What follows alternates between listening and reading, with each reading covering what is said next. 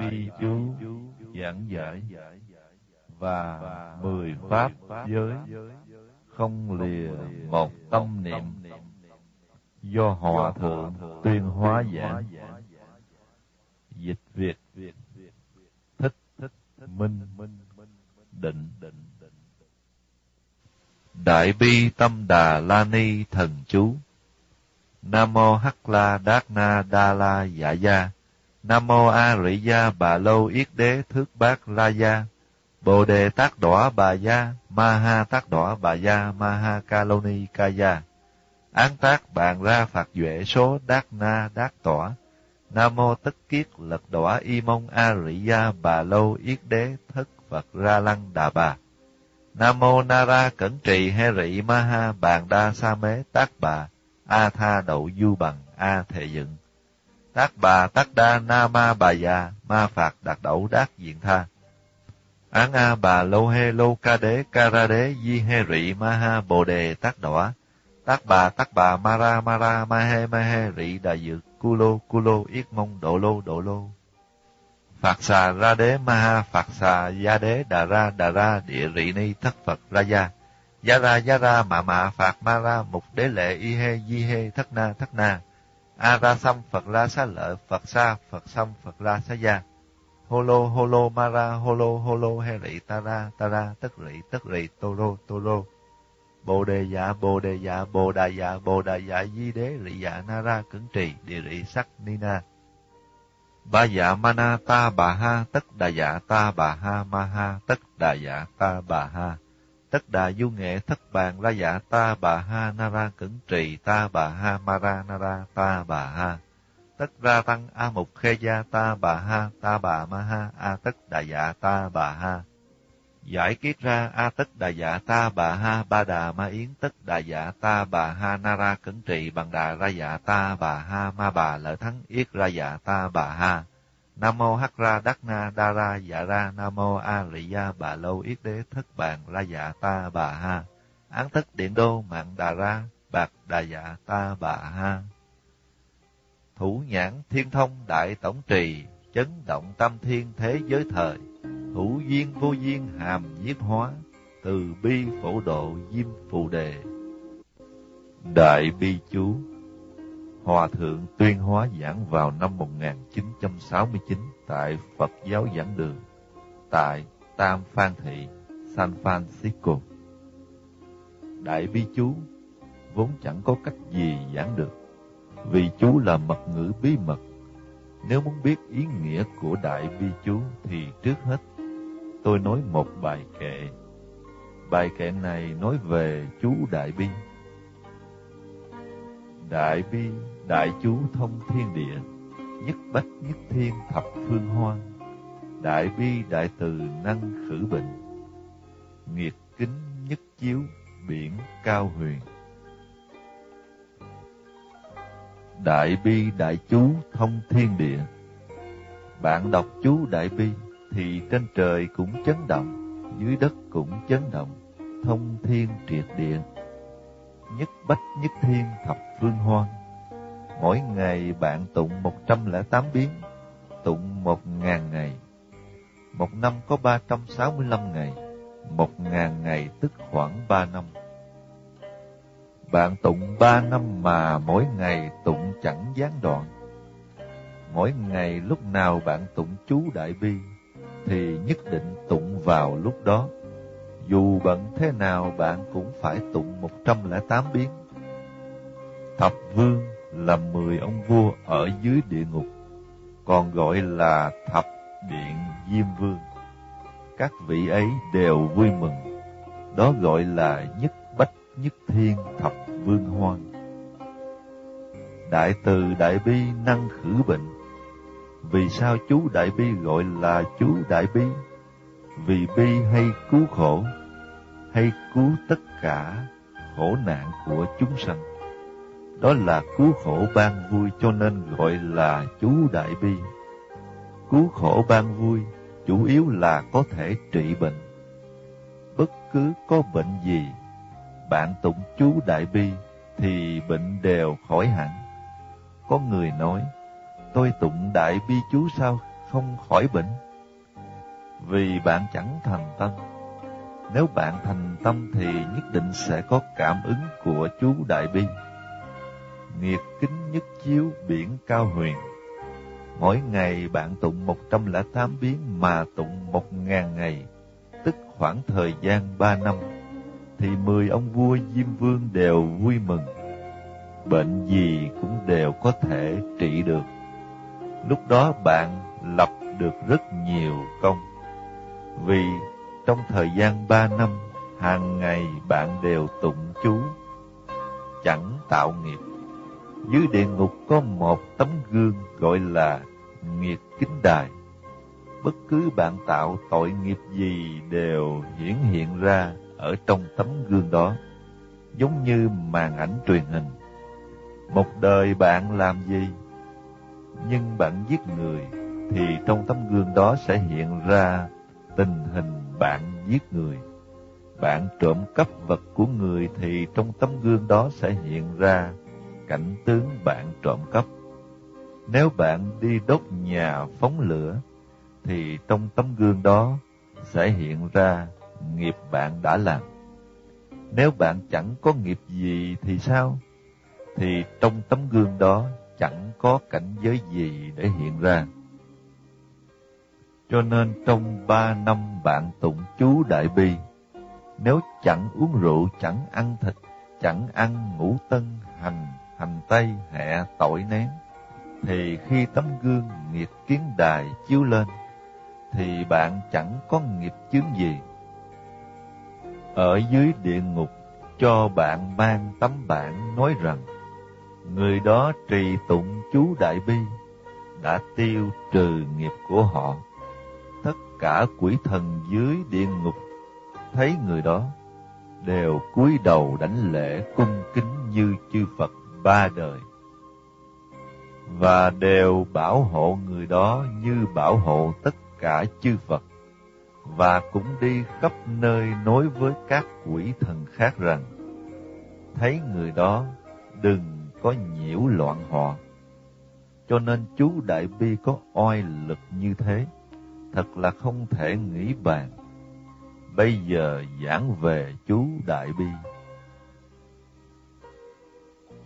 Một Nam Mô Hắc La Đát Na Đa La Dạ Gia Chúng ta thường niệm Nam Mô A Di Đà Phật Nam Mô Bổn Sư Thích Ca Mâu Ni Phật Niệm thì niệm Vị cứu cánh hai chữ Nam Mô nghĩa là gì? rất ít người biết. Trước kia tôi từng hỏi nghĩa hai chữ Nam Mô như thế nào. Chẳng có ai trả lời được như ý. Họ đều chẳng biết. Nam Mô là tiếng Phạn dịch ra nghĩa là quy y, cũng là quy mạng kính đầu. Quy mạng là đem mạng sống của mình giao cho Phật. Mình chẳng cần. Phật kêu ta sống thì ta sống kêu ta chết thì ta chết. Nghe sự chỉ đạo của Phật, là cung kính, đầu là nương tựa, kính đầu tức là cung kính nương tựa vào Phật. Chúng ta quy mạng tức là thân của chúng ta đã cùng quy y cho Phật, tâm cũng quy y cho Phật, thân tâm đều quy y cho Phật Hắc La Đát Na Đa La Dạ Gia. Nói tổng quát tức là mười phương vô lượng vô tận tam bảo. Trên hình vẽ nói là bổn thân của Bồ Tát Quán Thế Âm. Tuy là bổn thân của Bồ Tát Quán Thế Âm, tức cũng là quy y mười phương chư Phật quá khứ, hiện tại và vị lai. Niệm câu chú này ra chẳng phải chỉ kêu ta quy y mười phương vô tận thường trụ tam bảo, mà cũng khiến cho tất cả chúng sanh nghe được câu mật ngữ, thì đều quy mạng nương tựa vào mười phương ba đời vô tận, vô tận thường trụ tam bảo. Tam bảo như bạn đã biết là Phật bảo, Pháp bảo và Tăng bảo. Bạn phải biết trên thế gian cao quý nhất là Phật bảo, cao quý nhất là Pháp bảo, cao quý nhất là Tăng bảo. Chẳng có gì cao quý hơn bằng Tam bảo. Chẳng những trong thế gian, mà dù xuất thế gian, cho đến cõi trời phi tưởng phi phi tưởng xứ, cũng chẳng cao quý bằng Phật Pháp Tăng Tam Bảo. Cho nên trong mười Pháp giới, thì Pháp giới của Phật là cao nhất. Cao nhất là Tam Bảo, nên chúng ta phải quy y, phải cung kính, phải tin nhận. Đừng có tơ hào tâm hoài nghi, phải sinh tâm tin sâu sắc. Quy y tam bảo có lợi ích gì? Quy y Phật thì chẳng đọa vào địa ngục, quy y Pháp thì chẳng đọa vào ngã quỷ, quy y Tăng thì chẳng đọa vào súc sanh. Đó là nói sơ về quy y tam bảo. Xong bạn quy y thì phải làm các điều lành mới được. Nếu bạn vẫn giống như trước, sát sanh giết người, phóng lửa trộm cắp, tà dâm nói dối, uống rượu, chẳng có gì chẳng làm, thì bạn chẳng tránh khỏi ba đường ác. Vì trong Phật Pháp chẳng nói gì đến nhân tình, chẳng phải nói, bạn đã quy y Phật, đã quy y Pháp, đã quy y Tăng. Quy y Phật thì chẳng đọa vào địa ngục, quy y Pháp thì chẳng đọa vào ngã quỷ quy y tăng thì chẳng đọa vào làm súc sanh. Vậy thì bạn cứ tùy tiện muốn làm gì thì làm, chẳng phải vậy. Bạn phải cải ác hướng thiện, vĩnh viễn không làm việc xấu nữa mới được. Nếu bạn vẫn làm việc xấu thì vẫn đọa địa ngục như nhau, chẳng giống như các ngoại đạo khác nói. Chỉ cần bạn tin Chúa, thì dù bạn tạo tội cũng được lên thiên đàng. Nếu bạn chẳng tin Chúa, thì dù bạn làm công đức cũng đọa vào địa ngục. Chẳng phải đạo lý như thế. Dù bạn tin Phật, nếu bạn tạo tội nghiệp thì nhất định cũng đọa vào địa ngục như nhau. Dù bạn chẳng tin Phật, nhưng nếu bạn làm công đức, cũng được sanh về cõi trời như nhau. Phật Pháp chẳng phải là một thứ đạo lý mê hoặc lòng người. Nói, người phải tin ta thì muốn gì cũng đều được. Chẳng phải như thế. Bạn tin Phật cũng phải đừng tạo tội nghiệp mới được. Nếu bạn tạo tội nghiệp thì vẫn bị đọa địa ngục như thường. Tất nhiên đọa địa ngục như nhau. Vậy tại sao còn phải quy y tam bảo? Quy y tam bảo, bạn phải cải ác hướng thiện, sửa đổi lỗi lầm, làm con người mới. Từ nay về sau, chỉ làm việc lành, chẳng làm việc xấu nữa. Như thế mới được lợi ích. Cho nên câu này là quy y mười phương vô tận vô tận tam bảo.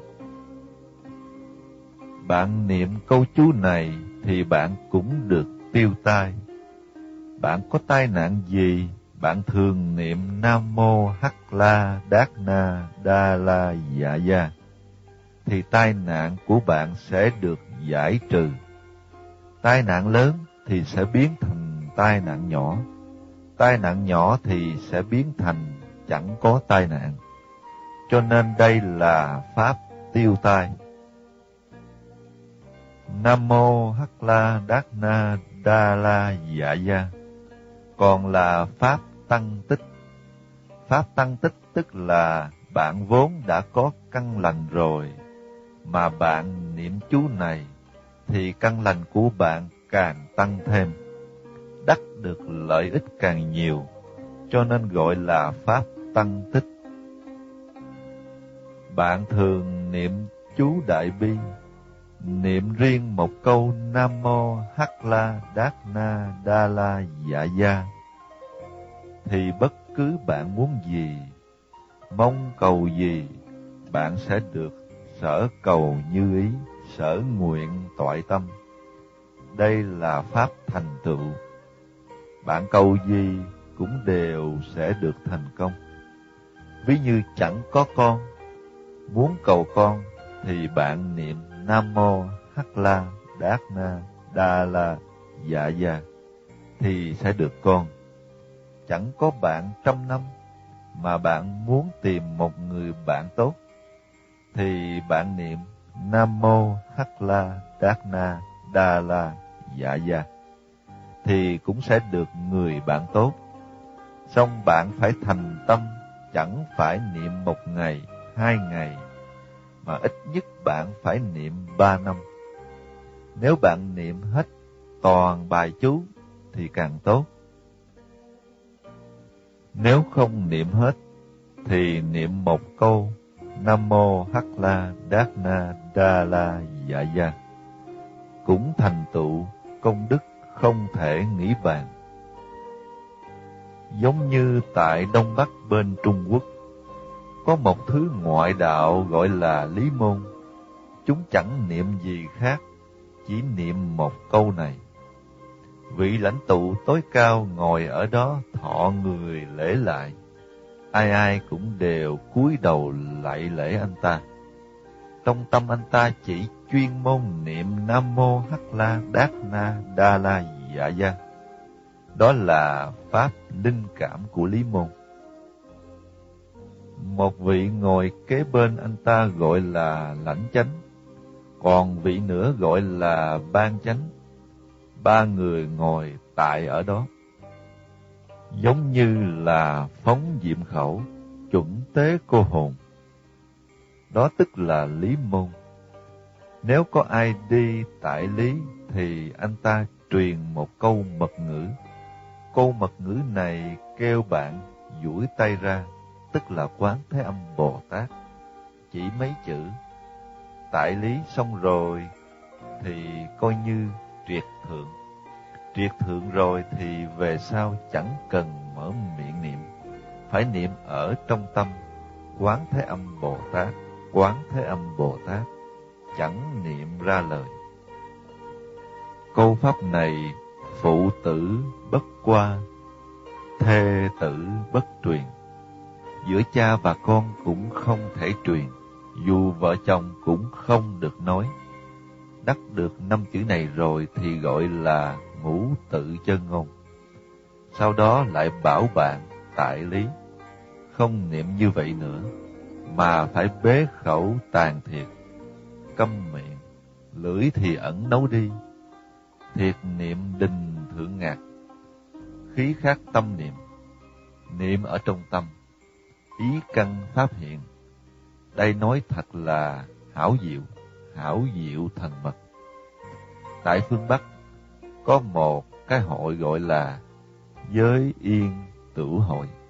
Hội này chủ yếu là không uống rượu, không hút thuốc, tức gọi tại lý công sở. Ở Trung Quốc gần hơn một trăm năm, đến nay công sở đạo rất là thịnh hành. Họ nương vào câu chú này. Làm Pháp Sư ngồi tại chánh tòa, tòa lý niệm Nam Mô Hắc La Đát Na Đa La Dạ Gia. Vì trước kia, những nơi này tôi đều đã đi qua, cho nên tôi đều biết. Câu chú này cũng là pháp hàng phục hay hàng phục thiên ma, chế các ngoại đạo. Tất cả thiên ma ngoại đạo nghe thấy câu chú này thì đều bỏ chạy. Xong chẳng phải là pháp câu triệu. Pháp câu triệu tức là một khi niệm câu chú này, thì bắt thiên ma quỷ quái lại cho nên câu chú Nam Mô Hắc La Đát Na Đa La Dạ Gia này có công năng không thể nghĩ bàn. Nếu nói ra nhiều thì vô cùng vô cùng tận. Nam mô Hắc La Đát Na Đa La Dạ Gia. Nam mô là quy mạng kính đầu, Hắc La Đát Na là bảo, Đa La Dạ là tâm, Gia là lễ. Hợp lại nghĩa là nói dùng thân tâm tính mạng của chúng ta quy y cho mười phương ba đời vô tận, vô tận tam bảo. Chúng ta cúi đầu đảnh lễ tam bảo. Vô tận là gì? Chư Phật quá khứ chẳng cùng tận, chư Phật hiện tại chẳng cùng tận, chư Phật vị lai cũng chẳng cùng tận. Đó gọi là vô tận tam bảo. hai Nam Mô A Lợi Gia Nam Mô nghĩa vẫn giống như ở trước, tức là quy y kính đầu. A Lợi Gia A Lợi dịch là Bậc Thánh. Bậc Thánh còn có một ý nghĩa khác là xa lìa tất cả pháp ác bất thiện. Pháp ác bất thiện là đủ thứ các điều ác. Gia vẫn là lễ, kính lễ Bậc Thánh. Đó là ý nghĩa A lợi gia. ba Bà Lô Yết Đế Thước Bát La Gia Bà Lô Yết Đế dịch ra nghĩa là gì? Tức là quán của quán Thế Âm Bồ Tát. Còn dịch là quan, tức là quang minh biến chiếu. Còn có một lối dịch khác nữa gọi là sở quán sát. Sở quán sát cảnh giới này Thước bát la gia nghĩa là tự tại. Câu này hợp lại là quán tự tại, cũng là Bồ Tát quán tự tại. 4. Bồ đề tác đỏ bà gia Bồ đề, chúng ta ai cũng biết bồ đề tức là giác. Tiếng Phạn gọi là bồ đề. Giác ở đây là giác ngộ. Tác đỏ tức là độ. Bồ đề tác đỏ, nói đơn giản là Bồ Tát, tức là chúng sanh tự giác, tự độ, tự mình giác ngộ, tự mình độ mình.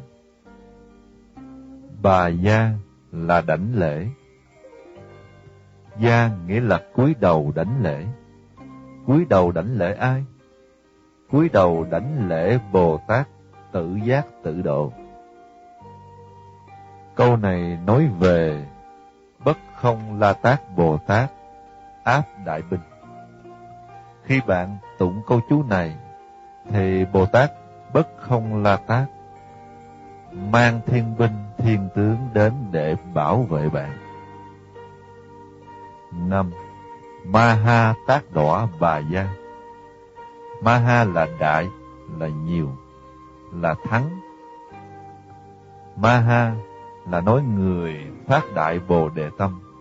Rất nhiều người phát đại Bồ Đề Tâm đều đắc được thành tựu, được thắng lợi.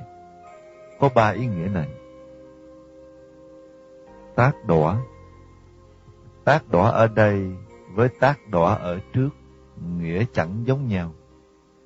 Tác đỏ ở trước nghĩa là độ, tác đỏ ở đây nghĩa là bậc dũng mãnh, tức cũng là bậc tinh tấn. Chúng sanh tu hành rất dụng công tinh tấn. Bà gia, tức là hướng về Ngài đảnh lễ. Tôi hướng về vị Bồ Tát phát Bồ Đề Tâm đó. Vì dũng mãnh tinh tấn đó, để cúi đầu đảnh lễ.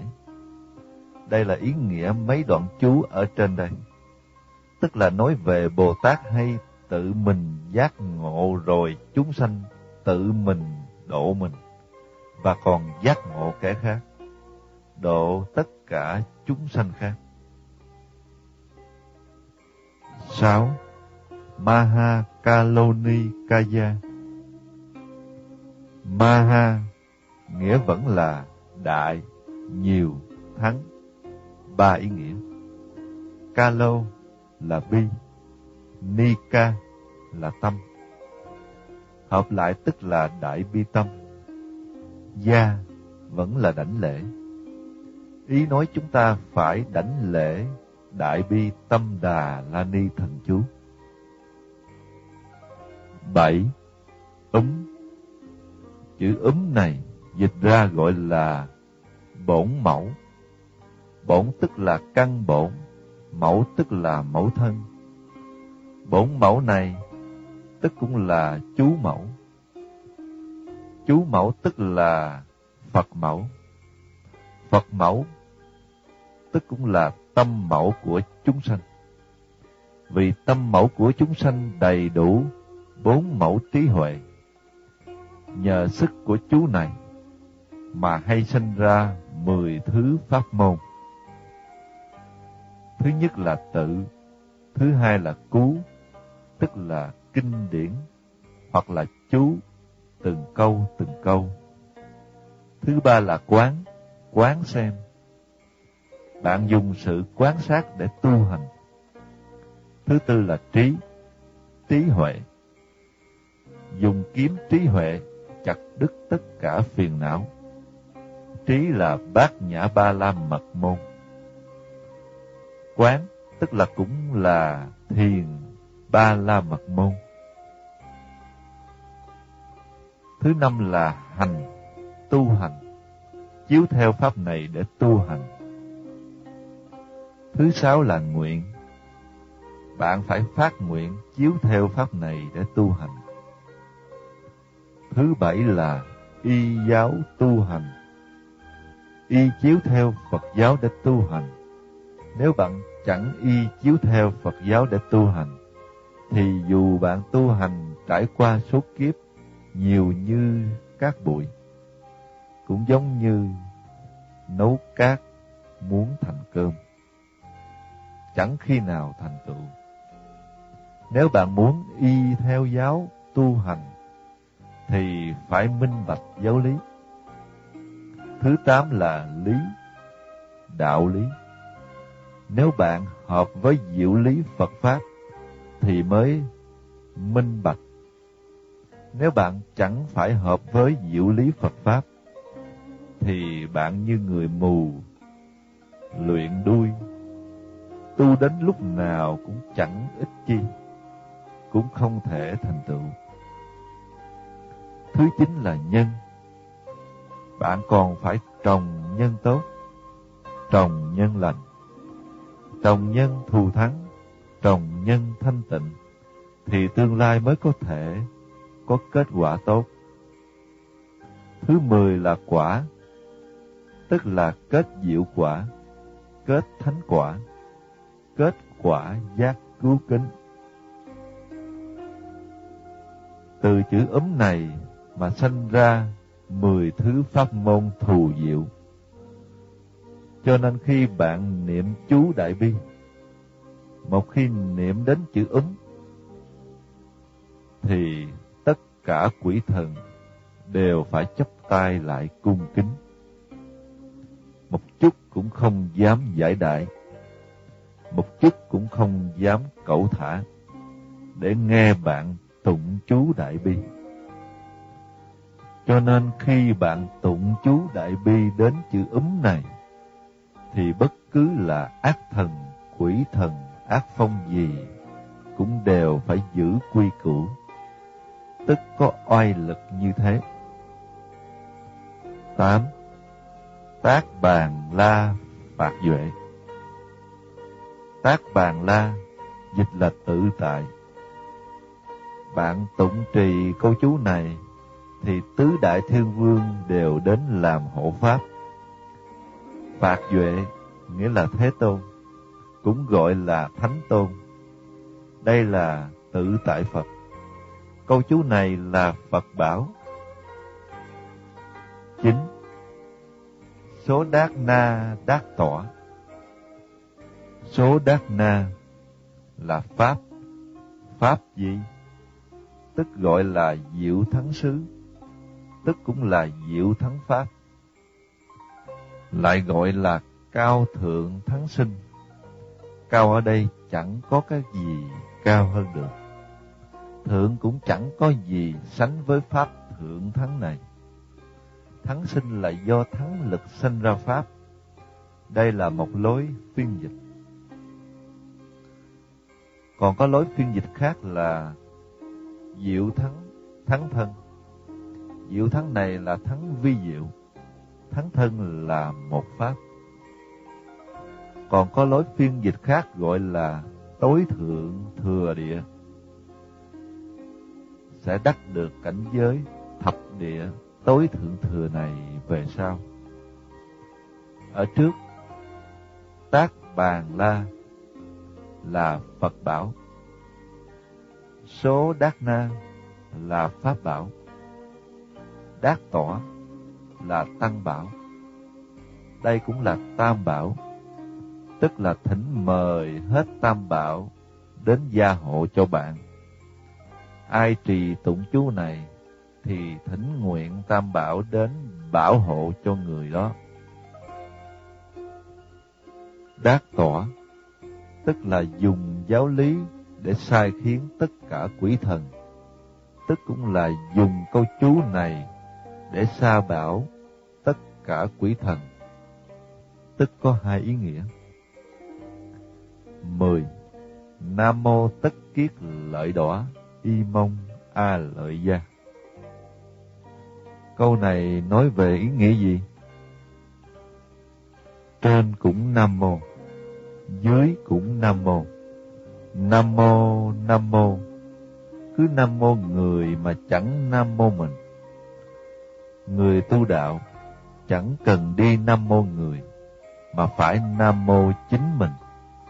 Nam mô ở đây vẫn là chính mình tự quy y mười phương vô tận tam bảo. Tất kiết lợi là hoàn toàn, nghĩa là hoàn toàn đảnh lễ đỏ y mông. Nghĩa là gì? Tức là ta kêu bạn hoàn toàn đánh lễ bạn. Cái ta ở đây là ta chẳng phải ta, trong ngoặc vô ngã. Chẳng phải ta, có cái ngã, sao chẳng có bạn? Tức là họ đánh bạn, bạn cũng chẳng biết đau. Họ mắng bạn, bạn cũng vẫn tự nhiên. Cũng giống như chẳng có việc gì xảy ra. Không nhất định phải nhẫn. Nếu bạn dùng nhẫn nhục, thì đã rơi vào đệ nhị nghĩa. Cho dù nhẫn, cũng chẳng cần. Căn bản, chẳng có nhẫn để nhẫn. Đó gọi là ta chẳng phải ta. A lợi gia.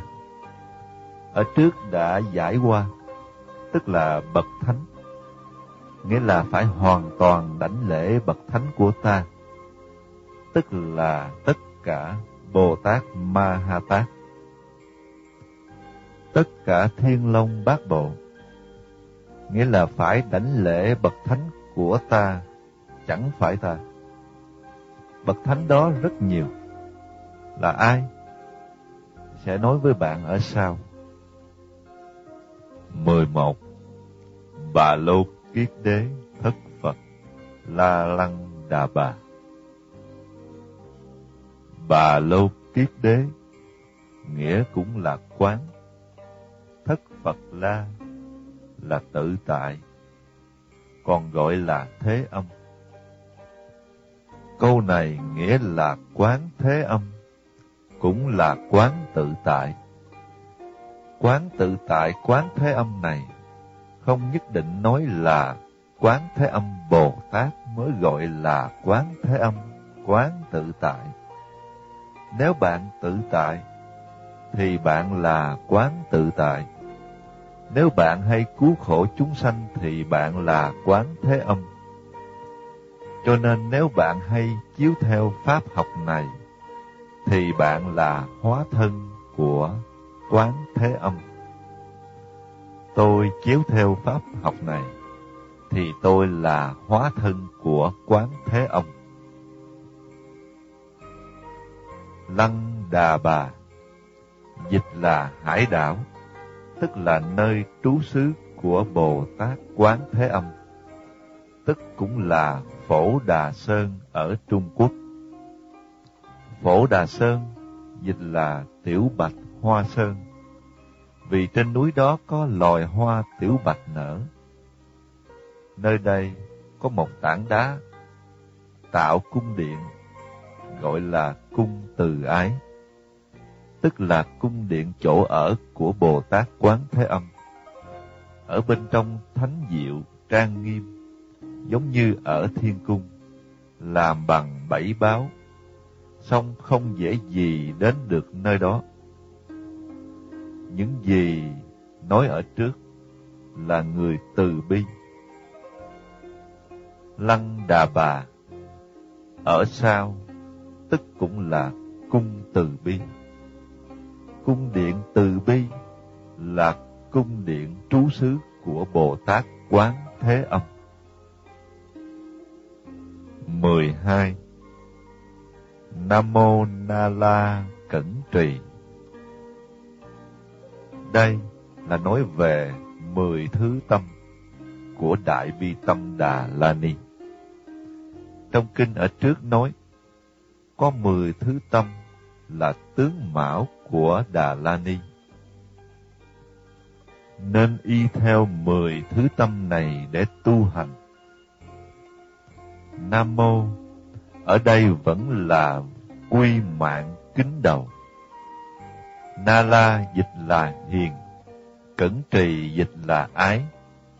Đây gọi là người tu hành hiền ái thiện hộ. Hiền ái thiện hộ, tức cũng là đại từ bi tâm, tức cũng là tâm cung kính, tức cũng như ở trước có nói về vô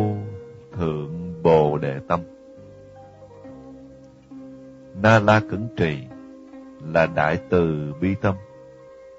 Na La Cẩn Trì cũng là tâm cung kính. Na La Cẩn Trì còn là vô thượng bồ đề tâm. Ý nghĩa câu này đại biểu cho ba thứ tâm. 13. Hê rị ma ha bàn đa sa mế Hê rị dịch nghĩa là tâm.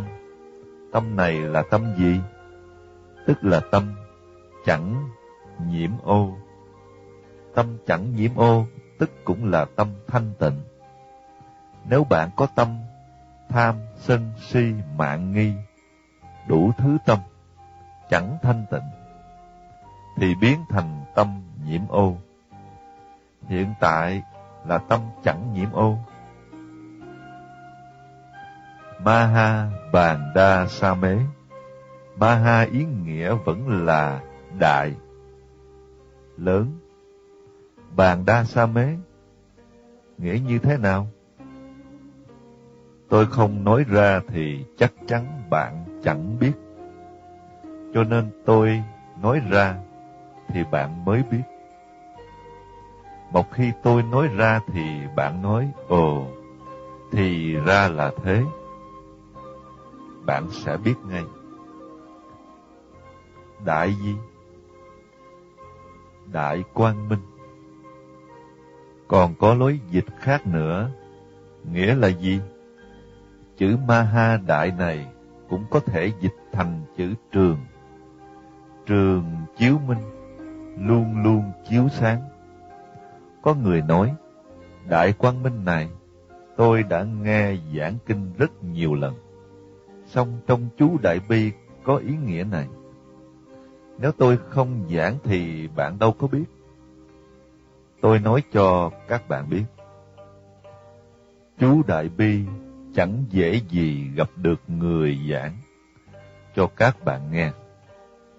Thật tình mà nói, vốn cũng chẳng có ai giảng được. Chẳng ai biết chú Đại Bi cứu cánh như thế nào.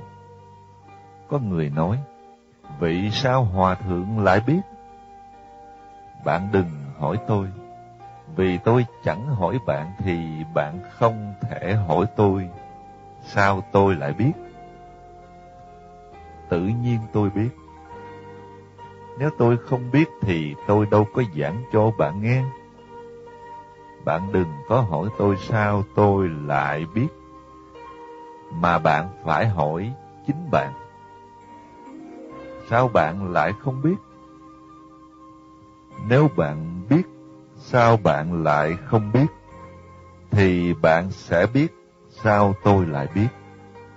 Nếu bạn không biết vì sao bạn lại không biết, thì bạn cũng chẳng biết vì sao tôi lại biết. Chỗ diệu là tại chỗ này.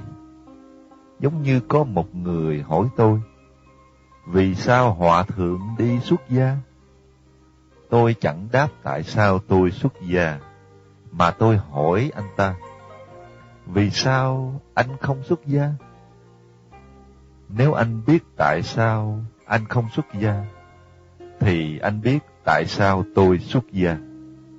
Cũng đồng đạo lý ấy. Bạn hỏi tôi, sao tôi lại hiểu?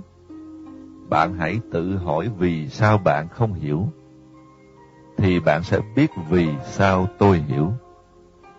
Bây giờ các bạn gặp được sự giảng giải chú Đại Bi đều là người có căn lành lớn. Cho nên các bạn phải tự mình bảo hộ căn lành của mình, tự mình thương tiếc căn lành của mình, tự mình lợi dụng căn lành cố hữu của bạn để học tập Phật Pháp. Hiện nay chúng ta sinh vào thời đại mạt Pháp tất cả chư Phật rất ít đến thế giới này. Tất cả Bồ Tát cũng rất ít đến thế giới này. Vào thời đại mạt Pháp, Pháp đã đến đoạn cuối, chẳng dễ gì gặp được chánh Pháp, cũng chẳng dễ gì gặp tu hành. Cho nên lần này tôi nghĩ ở Đài Loan, có chùa mở đại giới đàn bèn gửi năm người, năm vị đệ tử người Mỹ đầu tiên đến Đài Loan thọ giới. Năm người này sau khi thọ giới xong trở về nói, có rất nhiều người kêu họ đừng tu hành. Bạn nghĩ xem, chúng ta là chúng sanh, không tu hành thì làm sao có thể thành Phật đẳng? Làm sao không tu hành mà có thể liễu đạo được? Nếu bạn chẳng tu hành mà có thể thành Phật, có thể liễu đạo được, thì lúc ban sơ, Phật cũng chẳng cần tu khổ hạnh, tham thiền, đã tỏa sáu năm ở tại núi tuyết. Sau đó, đến dưới cội Bồ Đề ngồi bốn mươi chín ngày. Ban đêm thấy sao mai mọc mà ngộ đạo. Đức Phật còn phải tu hành mới có thể thành Phật. Chúng ta chúng sanh nếu không tu hành thì làm sao có thể thành Phật? Ai ai cũng biết tu hành mới có thể thành Phật. Song người tu hành thì rất ít. Ai ai cũng biết không tu hành thì sẽ đọa địa ngục. Xong, người chẳng tu hành thì không biết bao nhiêu mà nói. Thời đại mạt Pháp, nếu chúng ta nghe thấy Phật Pháp, thì hãy dũng mãnh tinh tấn từng giờ từng phút. Đừng nên lười biếng, tinh tấn dụng công, tiến về trước, mới có thể có sự thành tựu nếu chẳng dũng mãnh tinh tấn mà muốn thành tựu, thì không bao giờ có được. Cho nên, mọi người đừng sợ khổ, đừng sợ khó khăn. Trong sự bận rộn, phấn chấn tinh thần lên, phải hăng hái tu hành dũng mãnh, dụng công tiến về trước để nỗ lực học Phật Pháp. Phật Pháp mà tôi nói rất diệu. Xong, nếu bạn chẳng tin thì đối với bạn cũng chẳng có lợi ích. Phật Pháp mà tôi nói, nói đến nỗi chẳng có ý nghĩa gì hết. Mà bạn thật tâm tu hành thì đối với bạn cũng là diệu Pháp diệu pháp mà tôi nói, nếu bạn chẳng thực hành, thì đối với bạn cũng chẳng phải là diệu pháp. Cho nên chúng ta tu hành phải từng giờ từng phút tinh tấn, tiến về trước, đừng lui về sau, đừng sinh tâm lười biếng. Đây là điều quan trọng nhất. Nếu từng giờ từng phút bạn tinh tấn tiến về trước, thì chắc chắn có một ngày bạn nhận ra bộ mặt thật của bạn. Vào thời vua Lương Võ Đế, thiền sư Chí Công là bậc tu hành có đức hạnh. Chẳng có ai biết cha mẹ của Ngài là ai. Một ngày nọ, có một phụ nữ nghe tiếng trẻ con khóc ở trên cây. Bèn trèo lên cây, thì thấy đứa bé nằm trong tổ chim ưng. Bà ta bỗng em bé về nhà nuôi dưỡng. Em bé này tướng mạo tượng như hình người. Xong, tay chân tựa như móng chim ưng. Lớn lên rồi xuất gia tu đạo, khai ngộ đắc ngũ nhãn lục thông.